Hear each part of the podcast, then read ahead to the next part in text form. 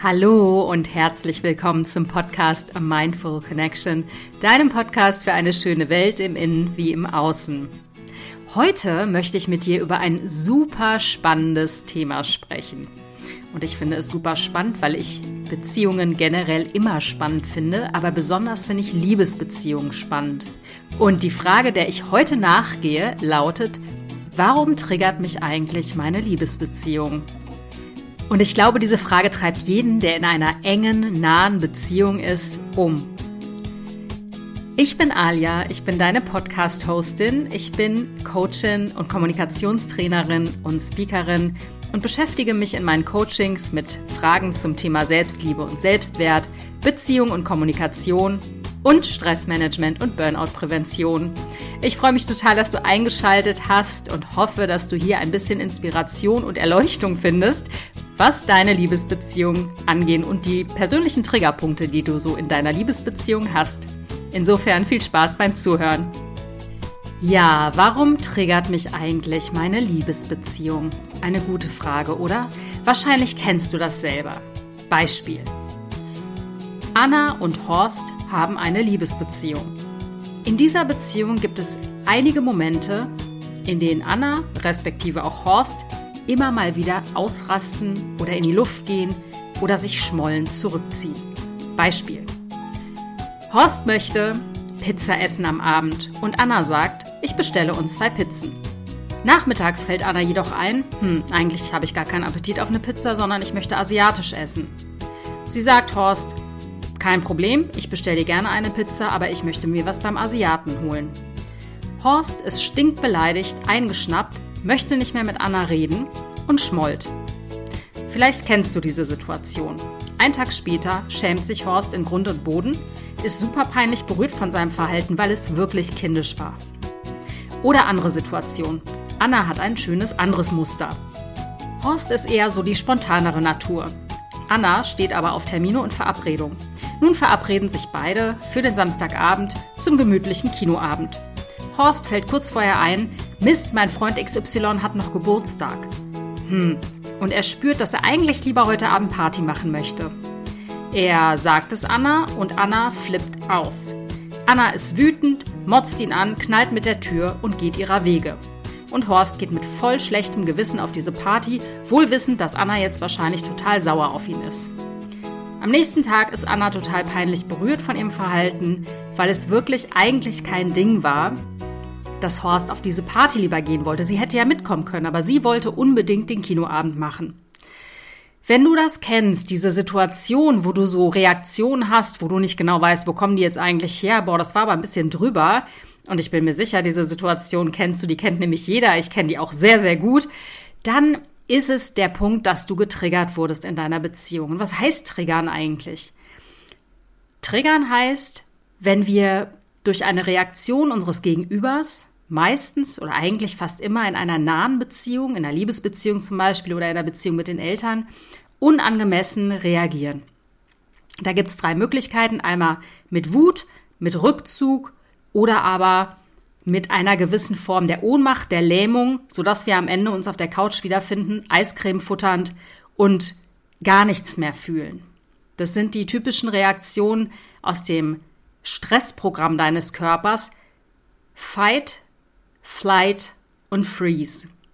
Also kämpfen, flüchten oder einfrieren.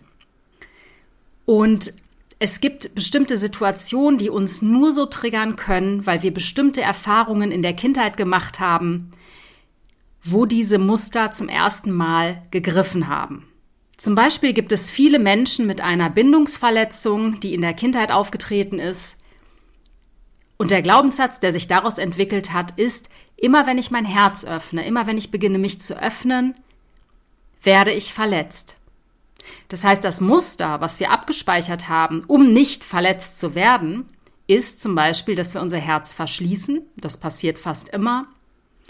Und wir verschließen es, indem wir wütend werden, wenn wir wieder verletzt werden an unserer Wunde, oder indem wir abhauen, oder indem wir betäubt auf der Couch hocken und Eis futtern.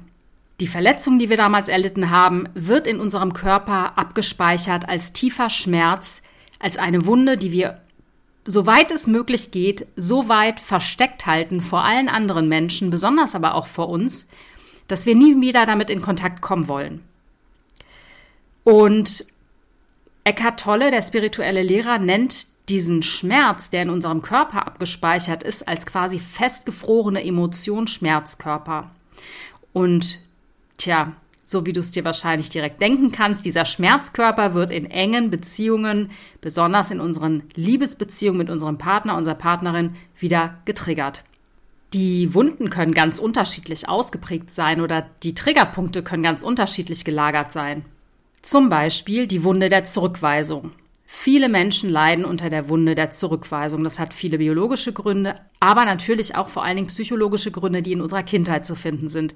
Denn als Kind ist man ganz, ganz offen, ja. Man rennt mit offenem Herzen rum, man hat keine Schutzmauern gebaut, ja. Man ist ganz frei und ja, ganz offenes, ein ganz offener emotionaler Körper der in Resonanz mit den Erwachsenen gehen möchte. Und wenn ich zum Beispiel als Kind ganz stolz ein Bild gemalt habe und möchte dieses Bild unbedingt meiner Mama oder meinem Papa zeigen, stoße aber nicht auf Resonanz oder auf Wohlwollen, sondern in dem Moment ist zum Beispiel Mama oder Papa mega gestresst, weil sie gerade noch irgendwie ein Projekt fertig machen müssen oder möchten gerade eine Fernsehsendung schauen oder weiß der Henker was, möchten sie das Bild nicht sehen. Nein, jetzt nicht, später. Oder sie gucken dich strafend an. Oder, besonders schlimm, langen dir noch eine, weil sie gerade mega gestresst sind. Ja, das ist so der Worst-Case-Fall. Ne? Es gibt natürlich noch viel, viel schlimmere Verletzungen, aber allein so kleine Mikroverletzungen, die sich eventuell häufen oder die mit einer gehörigen emotionalen Wucht in der Kindheit daherkommen, können dazu führen, dass du für dich lernst, Mist, wenn ich mich öffne, wenn ich ganz offen bin, wenn ich mein Herz offen habe, dann werde ich immer verletzt. Kinder sind ganz offen, die saugen alles auf, die haben noch keinen Filter, die können auch nicht abstrahieren und sagen, okay, Papa oder Mama waren mega schlecht drauf gerade, es hat nichts mit mir zu tun. Die nehmen alles persönlich, ja. Das heißt, natürlich entwickeln Kinder in besonders ausgeprägter Form diese Glaubenssätze, weil sie einfach nicht sehen können, dass der Fehler vielleicht gar nicht bei ihnen lag oder dass es vielleicht auch gar kein Fehler ist, dass es einfach nur eine Tatsache ist, dass gerade keine Zeit für dieses Bild da ist. Das können Kinder nicht verstehen. Also werden Glaubenssätze abgespeichert. Wenn ich mein Herz öffne, werde ich verletzt und das sitzt tief. Das heißt, wie reagieren wir dann künftig auf so eine Verletzung? Genau, mit eben diesen drei Mustern Wut, Rückzug oder Ohnmachtbetäubung. Und wenn wir jetzt erwachsen sind und in einer Liebesbeziehung sind, ist ganz klar, die Person kommt uns nah. Und jeder Mensch, der uns nah kommt, macht uns verletzlich oder bringt uns mit unserer Verletzung, mit unserer Verletzlichkeit, aber eben besonders mit dieser bestimmten Verletzung in Berührung. Und wir suchen uns unbewusst immer die Partner aus, die genau an diesen Wunden rühren. Nicht, weil wir plemplem sind, sondern unser Unterbewusstsein möchte, dass wir geheilt werden. Aber wenn wir diesen Prozess nicht bewusst auf der Uhr haben, was wenige Menschen natürlich haben, denn viele verstehen gar nicht, was in ihnen passiert und fühlen sich irgendwie mit ihrem Verhalten bescheuert. Also so ging es mir gerade in den 20er, 30ern, also als ich um die 20 war und dann eben um die 30 Jahre, ging es mir so, dass ich mich ganz bescheuert in meinen Beziehungen verhalten habe, weil ich ganz viele Wunden hatte, die mir überhaupt nicht bewusst waren. Bei mir war mein Muster, was ich abgezogen habe, in die extreme Wut gehen um diesen Schmerz nicht zu spüren oder nicht spüren zu müssen. Und ich weiß, das machen ganz, ganz viele Menschen und ich möchte dir nur sagen, mit dir stimmt alles, alles ist in Ordnung. Du kannst da nichts für, aber du kannst jetzt ein Bewusstsein dafür entwickeln, was da gerade schief läuft. Ja, wir alle haben diese Ausweichmechanismen gelernt, weil wir anders mit unserem Leben als Kind beziehungsweise mit den Verletzungen in unserer Kindheit nicht zurechtgekommen wären. Das heißt, wenn in einer nahen Liebesbeziehung dieser Schmerzkörper getriggert wird, das kann unterschiedlichste Gründe haben. Du kannst ja gerne mal in dich reinspüren oder dir mal eine Situation vornehmen, wo bei dir dieser Schmerzkörper massiv getriggert wird und du zu Handlungsweisen neigst, die dir etwas verrückt an der einen oder anderen Stelle vorkommen. Also wenn dieser Schmerzkörper getriggert wird, dann spüren wir natürlich Schmerz. Und dieser Schmerz kann echt eine vernichtende Qualität haben. Ich habe meinen Schmerz als extrem vernichtend erlebt. Ähm, und erlebe ihn teilweise immer noch als sehr vernichtend. Das ist ein ganz altes Gefühl. Das fühlt sich an, als würde ich in so ein schwarzes Loch fallen. Und dieses schwarze Loch möchte ich auf Teufel komm raus natürlich vermeiden. Ich möchte mit diesem schwarzen Loch nicht in Kontakt kommen. Und die erste Möglichkeit, mit diesem Schmerz in Berührung zu kommen, ist, das wirklich zu fühlen. Und wenn du merkst, du lagerst Wut drüber oder möchtest dich gerade zurückziehen oder dich jetzt am liebsten auf die Couch fläzen und Eiscreme oder Chips essen, dann halt einen Moment lang inne und versuche mal in deinen Körper zu spüren, wo die Emotion gerade sitzt und ruhig zu atmen und überlege, was liegt da hinter meiner Erstreaktion eigentlich verborgen? Was für ein Gefühl ist das? Ist es Angst? Ist es Traurigkeit? Oder ist es Schmerz? Einsamkeit? Die Angst, verlassen zu werden? Was genau liegt also hinter deiner Erstreaktion, hinter deiner Ersatzhandlung? Ja, was ist da verborgen? Es ist immer etwas anderes unter der Übersprungshandlung verborgen. Und wichtig ist dir die Zeit zu nehmen und da reinzuspüren, auch wenn es unangenehm ist. Aber da durchzugehen ist der einzige wirkliche Weg zu deiner Freiheit.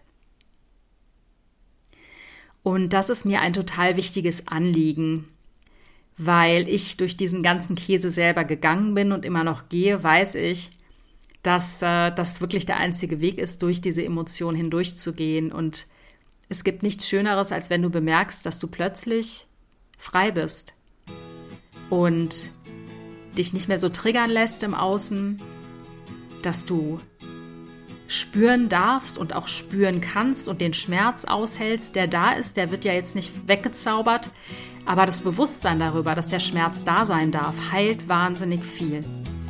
Und wenn du dich besser verstehen möchtest, wenn du dir selbst wieder nahe kommen möchtest, wenn du in dich hineinschauen möchtest und ein bisschen Hilfe brauchst, weil du dich alleine vielleicht nicht traust oder weil du dir denkst, wie soll ich das bitte hinbekommen, bin ich total gerne für dich da.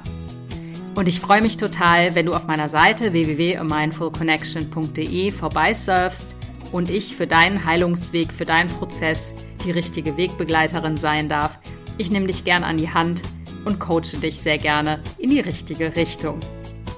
Weil ich weiß, am Ende ist die Heilung in dir und die Heilung findet vor allen Dingen statt, wenn du die Verbundenheit zu dir wiederfindest. Und das wünsche ich dir wirklich von Herzen. In diesem Sinne fühle ich ganz, ganz doll gedrückt. Folge mir gerne auf Insta bei at a Mindful Connection oder melde dich einfach bei mir zu einem persönlichen Kennenlerngespräch. Ich freue mich total auf dich. Alles Liebe, deine Alia.